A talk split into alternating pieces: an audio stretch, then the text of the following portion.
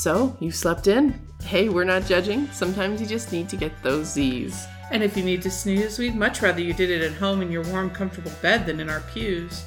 You can always catch up with our sermons later, right here on this Sunday morning sleep in podcast. You're still going to miss out on some things that we think are pretty important about getting together in community. You're going to miss out on the intergenerational aspect of it, the support and encouragement that comes along with it, inspiring music, charming children, delicious snacks. None of that we can give you through a podcast, but we will give you what we can. I'm Susan Foster. And I'm Kris Marshall. And we're United Methodist pastors in Reno, Nevada. We're not theological experts or perfect preachers or homiletical harbingers.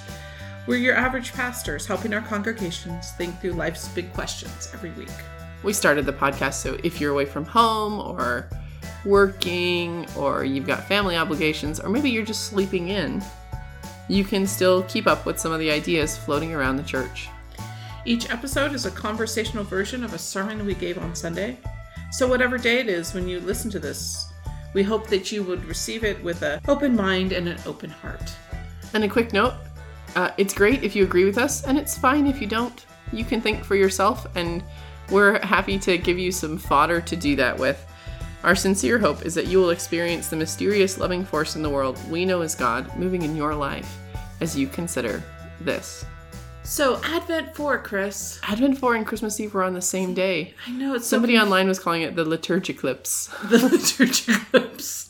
Yeah, so in the morning it was Advent 4, Right, and then in the evening it was Christmas Eve. right. And then there's Christmas Day, but most of us don't do a Christmas Day service. Not not in our Protestant traditions. Yeah. So, but Advent 4 is the Magnificat. Yes. For us, for you know, was the was the passage that I Which you preached on on at our longest night, Night service, service, which is a bonus Christmas service, which is on December 21st, which is the day that we have the lo- largest proportion of nighttime to daytime in the in the northern in the hemisphere. northern hemisphere. Just in case Yes. we have some southern hemisphere If listeners. Walt Lowe is listening, yeah. he's corrected me about that twice. well, I I- you know I have some friends in the in the southern hemisphere, so you know. hey, friends. Hey, friends. So the Magnificat, right, is that that fabulous poetry that Mary proclaims as she meets Yeah, it's the- Elizabeth. It's the only gospel in which Mary gets to speak. right. Um, in Matthew, the angel goes to. Joseph, Yeah. and then Joseph mansplains to Mary that she's pregnant. in uh, in Mark, there's no baby story yeah. Yeah. at all. Mary's not mentioned. Right. Well, she gets mentioned at the end. She gets a she gets a shout out at the crucifixion in Mark's. Yeah. Uh, in John, we have this very esoteric Yeah. So description of Jesus's birth, and in um, in Luke, Mary gets to speak. So gets to my speak. my Advent for uh huh. sharing, Yes. which was very very brief indeed, uh huh. uh, because it was the children's service, and Right. they did the, we did the whole play where they all got to dress up as shepherds and angels and things. And say yes, which is really funny. That was just when Mary speaks, listen to her. Yeah. It's sort of like when your mother speaks, you know, when your mother speaks, listen. Mm-hmm. When Mary speaks, listen to her because when she speaks, she's got something to say. Yeah. Yeah. Yeah. So, what did she have to say, Susan? So, well, what I talked about was whether um, you've ever been told your birth story. Oh, interesting. Because, as Kris knows, and many of you may know, I am the baby of my family. Yes. I have a sister who's 16 years older than me and a brother who's 9 years older than me. And I had always heard like my mom tell stories like like the Scrivens took them out to dinner the night before and Pearl and Cleo like always had a special And they put a lot of spice in it or something. No, I think they just like like my mom just talked about how then she had energy for that because I was born in the morning. Oh. Anyway, it wasn't until I was 40 that I heard a story that I had not heard. My we were celebrating my mother's 80th birthday and my 40th birthday, and my sister brought her scrapbook from high school, Uh huh. and she turned it to a page where she had the note that the office sent to her gym class to tell her I was here. Oh, wow. And she told the story of how the girl who had been working in the office was part of the youth group. uh huh. So of course she knew you, she knew who you were going to be. right and she that my sister heard her running down the hall towards the gym class yelling ginger ginger ginger it's a girl it's a girl it's a girl Wow. and the, the other family story that i I heard I've heard before I was 40, but it was I was in my teenage years when I heard this is that because of that age difference, I was a surprise. You were a welcome surprise. surprise. A welcome surprise. But my mom wasn't sure how my dad was going to take this. Oh, Which is so funny because like your dad was the most like laid back, easygoing, loving guy in so the she wrote him a note that he that he read on his way to a church meeting, like a Oh. conference meeting. Oh my! And we were li- they were living in Delano, Oh wow! so like he had a long time before he could get back and and celebrate. But anyway, Yeah.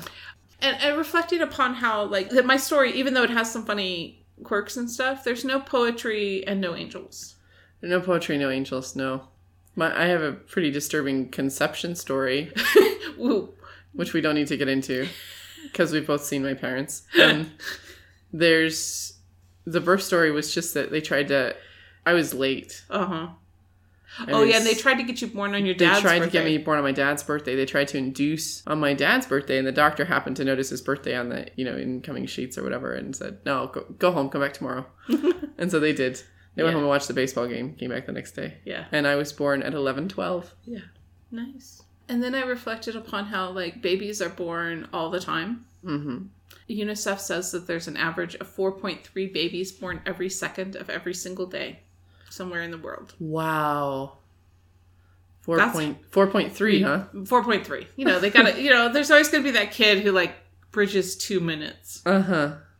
or 2 Or three minutes or 3 minutes. if it's point three. Yeah. And that they're, you know, babies are born all the time, like in, in the middle of hurricanes and disasters, like just like hurricane Bank robberies, bank robbery. I mean, like, hostage situations. If you believe the movie I watched on Christmas Eve. Uh, you, were you watching the? Never mind. no, Um, it's terrible. Don't get into so, it. we won't get into it. Just like a simple search on the internet, like okay, her who was born during Hurricane Irma, right? And Uh-huh. you get like four, you know, you could easily get four or five stories of people who had to deliver their own babies or had to or name their babies something funny because they were born in the middle of a hurricane. So they named them something funny. Well, like um, this one, a Miami woman gave birth just before the 125 mile per hour winds hit the city, and she named her daughter Na- Na- Storm. Nayeri, Nayeri. I think that Nayeri was like a, you know like a family name or like something. uh, but but Storm. But Storm. I say, I had a friend in high school named Breezy. Breezy June. Was she? Was I don't think in she was Breezy born in the middle of a hurricane. I don't think her birthday was in June. Breezy June. Um, Yeah, and her nickname was not pleasant either. yeah. so babies are born in all circumstances, and rich and poor, and all these situations, right? And um, you know, single men, single women, and married gay men, and people who were prepared, and people who didn't know they were pregnant until they ended up in the emergency room. Yeah. and all the all those you know born healthy and born with health concerns and challenges and um and and all those things and um What you're saying is Jesus has an epic birth story. jesus as, as a person but but it's also that even though it's you know pe- babies are born all the time every time a baby is born the world changes Yeah. for that family for for the world in some ways and uh, one of the commentators i read this week was like yeah it's it's and and you'll love this she lifted up um, lin manuel miranda's lyrics to the world turned upside down Yeah, the world turned upside down. Well, that one was about winning a war. right but, yeah. it's yeah but it's the idea that um you know he's about to lead everybody into battle in yorktown and he's recalling that eliza is not only expecting him to return Uh-huh. but that she is expecting a baby Yeah, his wife. and that he's in the midst of a war that will birth something new, a new nation. And then he it's it's funny cuz Alexander Hamilton and Aaron Burr Mm-hmm. are both expecting to be parents at the same time. Right. And so they both have these we have to get home after we have to win and then we have to, get, home. Right. because we have to meet our kids. And when we meet our kids, then we have to then we have to build a world that they can Mm-hmm. feel secure in. Right. And so that's why they you know they feel all of this fire around building a constitution that's going to work that's going to protect everybody because they because they want for They're- Theodosia and for Philip Philip, they want things good. to be good. yeah. Um. I get Dear Theodosia stuck in my head a lot. Yes, you Which is. Aaron Burr's song to his and Alexander Hamilton's song to their their lullaby to their kids. the lullaby to the kids. Here we are in the midst of a story, the this the story of Jesus' birth and all the you know the pre stuff that we're still in an Advent for about a baby turning a turning a family upside down. I mean, like Mary's life Uh huh. Totally. is totally changing. Her life, the way she planned it, is gone. Not pregnant in the normal way, young, and yet the joy that no one can take from her. That she is in the middle of this courage and strength, and yet, and yet, the story isn't just about her. One of the reasons that the Magnificat is such a powerful piece of music is it's not just about Mary. Well, and she comes from this tradition of women who speak the truth. Right. right? She comes from Miriam and Elizabeth and all of these women who are willing to sing about what God actually cares about. Mm-hmm. So my very brief thing was that you know when Mary speaks, listen to her Right. because she doesn't get to speak very often. In fact, the text that has the most about Mary is the Quran, Oh yeah. Yeah. um, yeah. and they consider Mary a prophet, and she was a prophet. yep. And so she sings about this reversal of fortunes, Mm-hmm. about God caring about the poor, Yep. and kind of you know sending the rich away empty but about leveling the playing field for everybody so that everybody has a chance and she says one that god cares about the poor Mm-hmm. and two that god works through the poor Right. including herself Right. and so one of the things that i told people was if you've ever made excuses about why you can't just you just can't do that right now like because it's it's Yeah. inconvenient or you don't have enough money mm-hmm. or you don't have enough time or you don't have enough energy like just if mary can do it Yeah. Yeah. Yeah. you know, yeah. Mary says that God works through the people who don't have enough, then God works through you. And here's Mary speaking about how through Jesus, God is going to make and is making the world a place welcome and nurturing for not just some, But all but children, all, but all, all people, Through the theme that we've been working with at my church, you know, the home. the home thing, you know, God makes this world our home. Yeah. God's not your interior decorator, but right. No, no, but God, you know, God is preparing a place.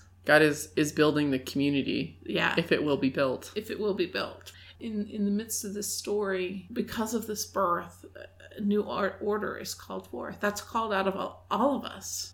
And sometimes we remember that uh, sometimes we feminize this so much that it's like this is women, right? Oh yeah. But but Mary is not just speaking the truth to, to part of us. Mary is speaking the truth to all of us. We, she's part of God's call for all of us to be a part of this birthing process, mm-hmm. whether we ever give birth or not. To, to be reminded that we're in the midst of that and that we're, we're being asked to be as courageous as Mary and to be as faithful as Mary and to be willing to receive. Because I always like the joke how many people did Gabriel have to go to ask To, yeah, to ask before For- Mary said yes. Yeah, yeah, yeah. I always like there's a Meister Eckhart quote. I think it's Meister Eckhart who says, "What does it matter if Mary is full of grace if I am not also full of grace?" Mm-hmm, mm-hmm. Like, okay, Mary did it 2000 years ago, but we're still We still need to do we're it. still doing this. Yeah, Like we're yeah. still doing this. That we all we all need to be full of grace and speak the truth and care about justice. Uh-huh. We all need to do that. Yeah. And, and a poetic way to talk about that is can you sing her song? Can you sing your song that reflects Mary's song? Hmm. You know, the song of justice and um, a world, a, a song that refuses to live in a world of fear, Yeah. uh, rejecting the notion that everything's out of control, and embrace that that feeling of out of controlness is is maybe just about where the world is going to turn. Mm. And hopefully, hopefully and be alert alert for the things that that need to be turned upside down that maybe we're called to be that people upturning force. that turning force so We are the flip cuppers of the universe. yeah there you go the other thing we associate with mary is her being told not to be afraid right of the angel to to be not afraid Mm-hmm. in the midst of all of that so Yeah, yeah. so that's where we uh, ended for for advent 4 Well, cool. Well, my Advent 4 sermon has been folded into this Advent 4 sermon, so Woohoo! the next episode of the podcast will be Christmas Eve, Woohoo! just like on the day yes when we did we, Advent we, 4. we like to we like to push it push it push it uh, Advent 4 and then Christmas Eve. So thank you, Susan, and thanks for listening to the Sunday Morning Sleep In podcast. If you have questions for us or stories that relate to, if you want to tell us your birth story, you know, comment on our Facebook page, we're Sunday Morning Sleep In, or send us an email, sundaymorningsleepin at gmail.com.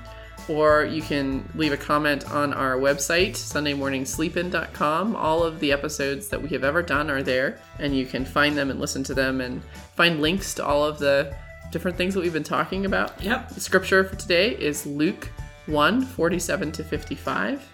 And the theme music that you're hearing is Take Me Higher by Jazzer. So it is tradition. It is tradition to send out you, you out with a blessing.